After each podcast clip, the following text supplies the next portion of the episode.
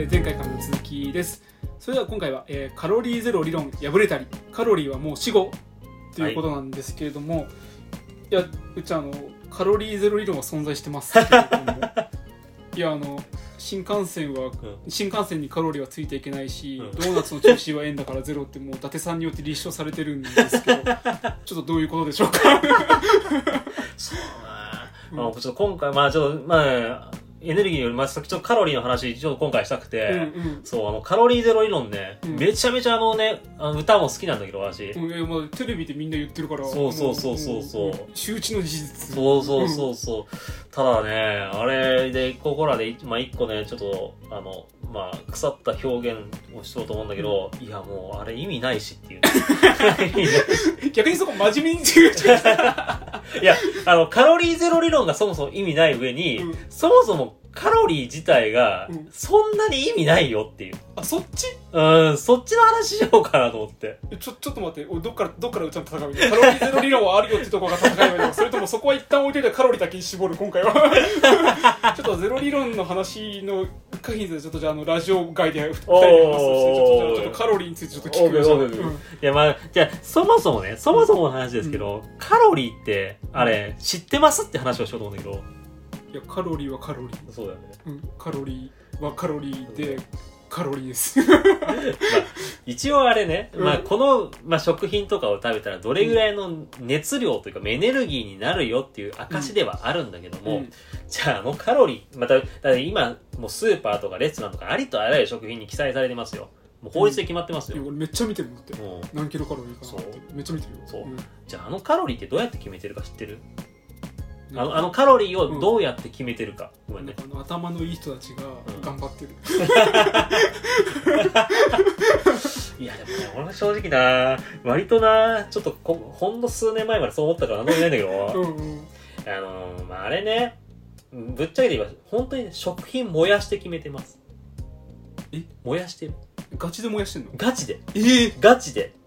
正確に、ちゃんと正確に言うよ。うん正確に言うと、うんあの、まあ、すえっ、と、ボンベ熱量計っていう、まあ、そ酸、ボンベ熱量計っていう密閉容器があるんだけども、うんまあ、その中に酸素を入れますよ。密閉した空間に酸素を入れますよそうそう、密閉した、そう、み密閉した空間に酸素を入れて、うんで、その周りを水で囲みますよ。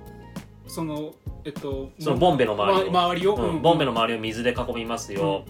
で、まあ、あ、ごめん。で、その中に食品入れますよ。うんボンベの中に？うん。うん燃やします。うんで、周りの水温がどれぐらい上がったかなっていうので、あ、じゃあこの食品はきっとこれぐらいの燃料、熱量があるんだ。って決めてます。おおこれどう、え？って思わない？なんかそれと俺の体関係あるのっていうすいやそうそうそうそうそうそうそう。いやなんか違う。その分かったよ、なんかそのボンベの中にうん。酸素を入れて、うん。食品を入れて燃やしました、周りの温度が例えば分かんないけど、何度上がりました、うん。5度上がりました10度上がりましたって、いやそれは分かった、うでん。ね、でって思いません？いやうんでって思ってる。確かに、確かにね、うん。一応の目安にはなりますよ、うんうん。この食品を食べたら、あ、これだけの熱量、要はエネルギーがあるんだなっていうのは、温度が上がるってことはそれだけのエネルギーが発生したんだな。っそうそうそう。ていうことが。うん。いやでもさ、本当にさ、ただ酸素で燃やしたものと、うん。もうさっきこうちゃんも言うてくれくれたけど、実際体に入れたものでう、ん。え、リンクするわけなくないっていう。って思ってるんだけどどうなのかな、そう、本当いや、これはあくまで本当その、例えばエネルギーというものだけを見てるのであって、うん。じゃあ実際に例えば太りやすいものか太りにくいものかとか、うん。うんそれこそ血糖が上がりやすいものか、うん。そうでないものかとかいろいろあるんだけどもそんなの全然考慮してないんですよ。うん、だからなんかこれは吸収されやすいです。わこれはすぐ絞りかれます。そういうなんか具体的な要素は全く関係ないっていうことだよね。うん、えそうまさにだこれでカロリー同じカロリーでも、うん。じゃあ糖尿の方とか高脂、まあ、コレステロールが高い方とか、うんうん。もう全然同じもう同じ考えができないわけですよ。もう違う考えしなきゃいけない。そうう受ける側の問題もあるもんね。そうそうそうそう。のそう口に入れた人というそうかそうそうそう。そうだからこれマジで本当にカロリーもう本当カロリーゼロに破れたって言うてるけども、うん。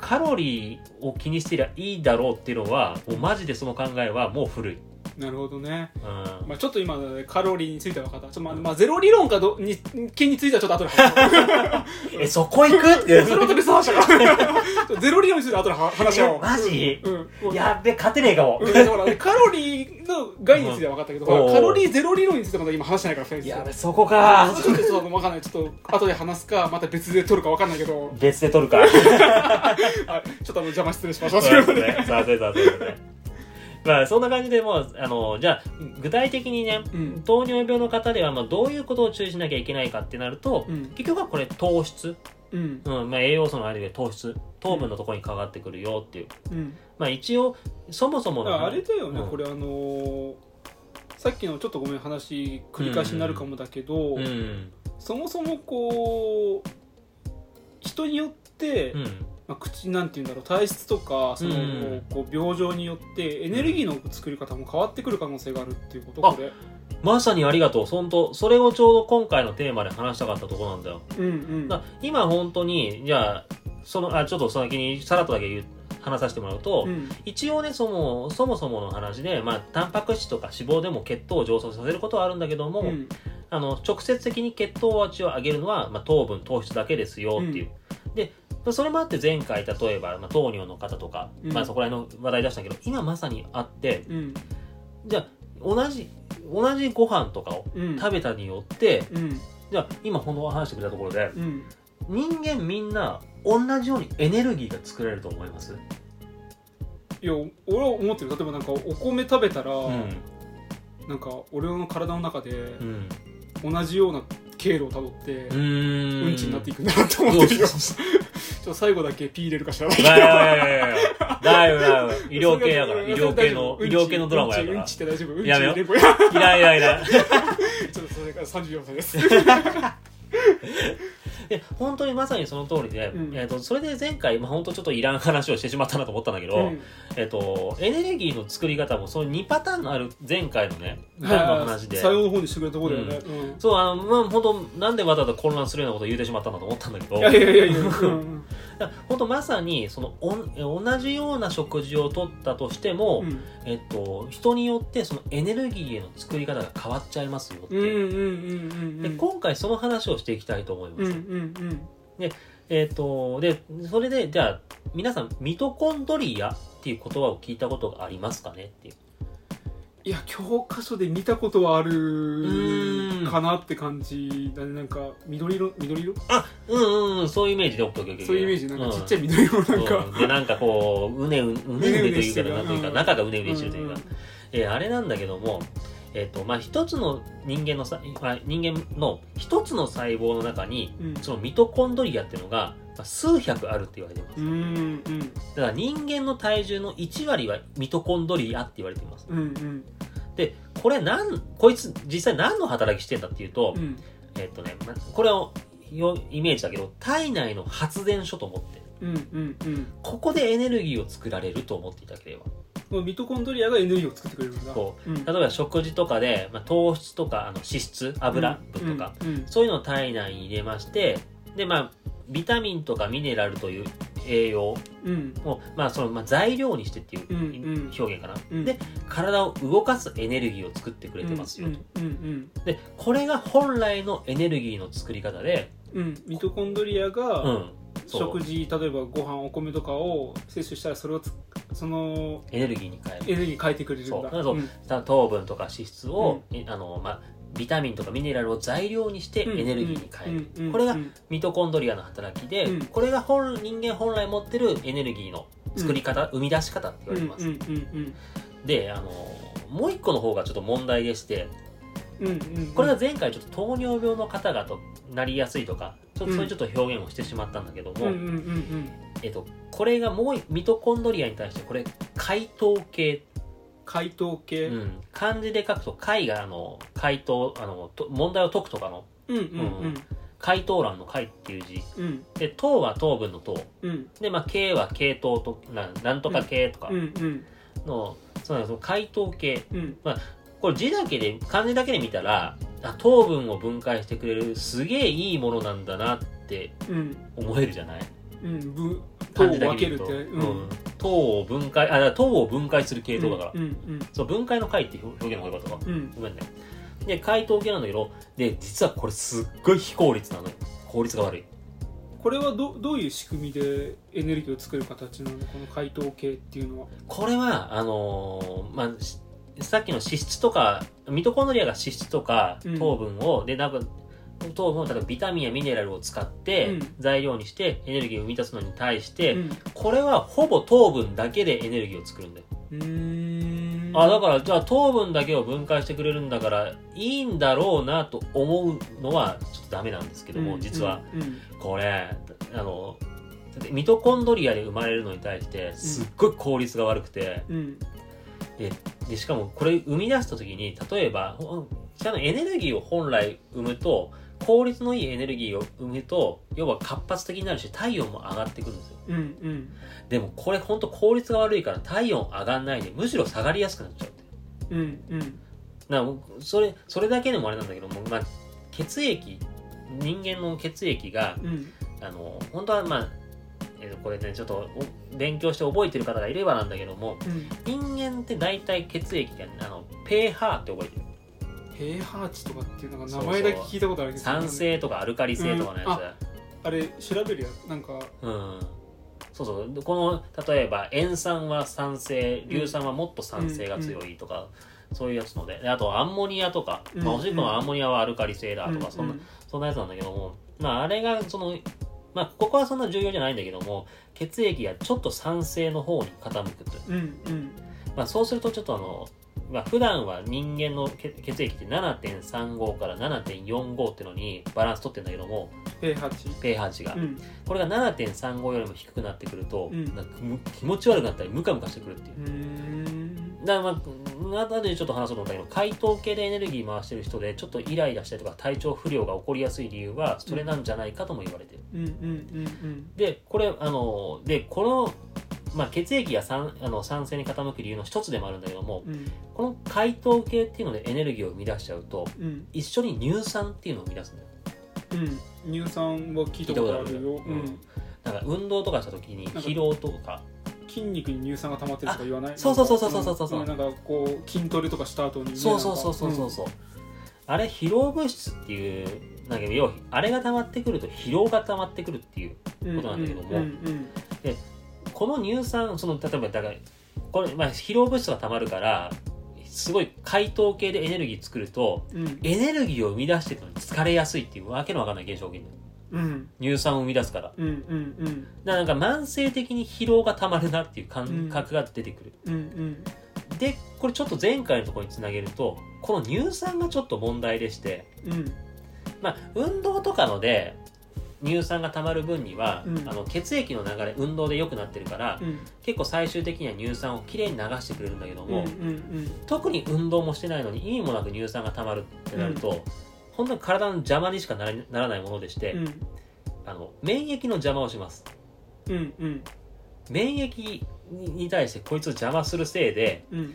本来例えばあのがん細胞うんこれここでちょっとがん前回のがんとつなげてくるんだけどもうん。がん細胞とかが生まれてきたとか要は体に邪魔なものが出てきたのったら、免疫が頑張ってそいつをどかそうとしてくれるんだけども、乳酸が邪魔するせいで、うん。それをそれがそのがん細胞をどかそうとするのが鈍るんだよ。うんうんうんうん。だ結果的にこの解凍系っていう方法でエネルギーを作っちゃってるとがん細胞が生存しやすい環境になるうんうんと言われます。うんうんうん実際のところなんか、まあ、そこまで明確な差があるのかとか今研究はさ言われてはいるんだけども、うん。ただやっぱりいろんな研究者あとせんいろドクタうん。ーの中でやっぱりそのがんがんになれない体作りっていう時には解凍系じゃなくてミトコンドリアでっていうキーワードがよく使われる、うーん。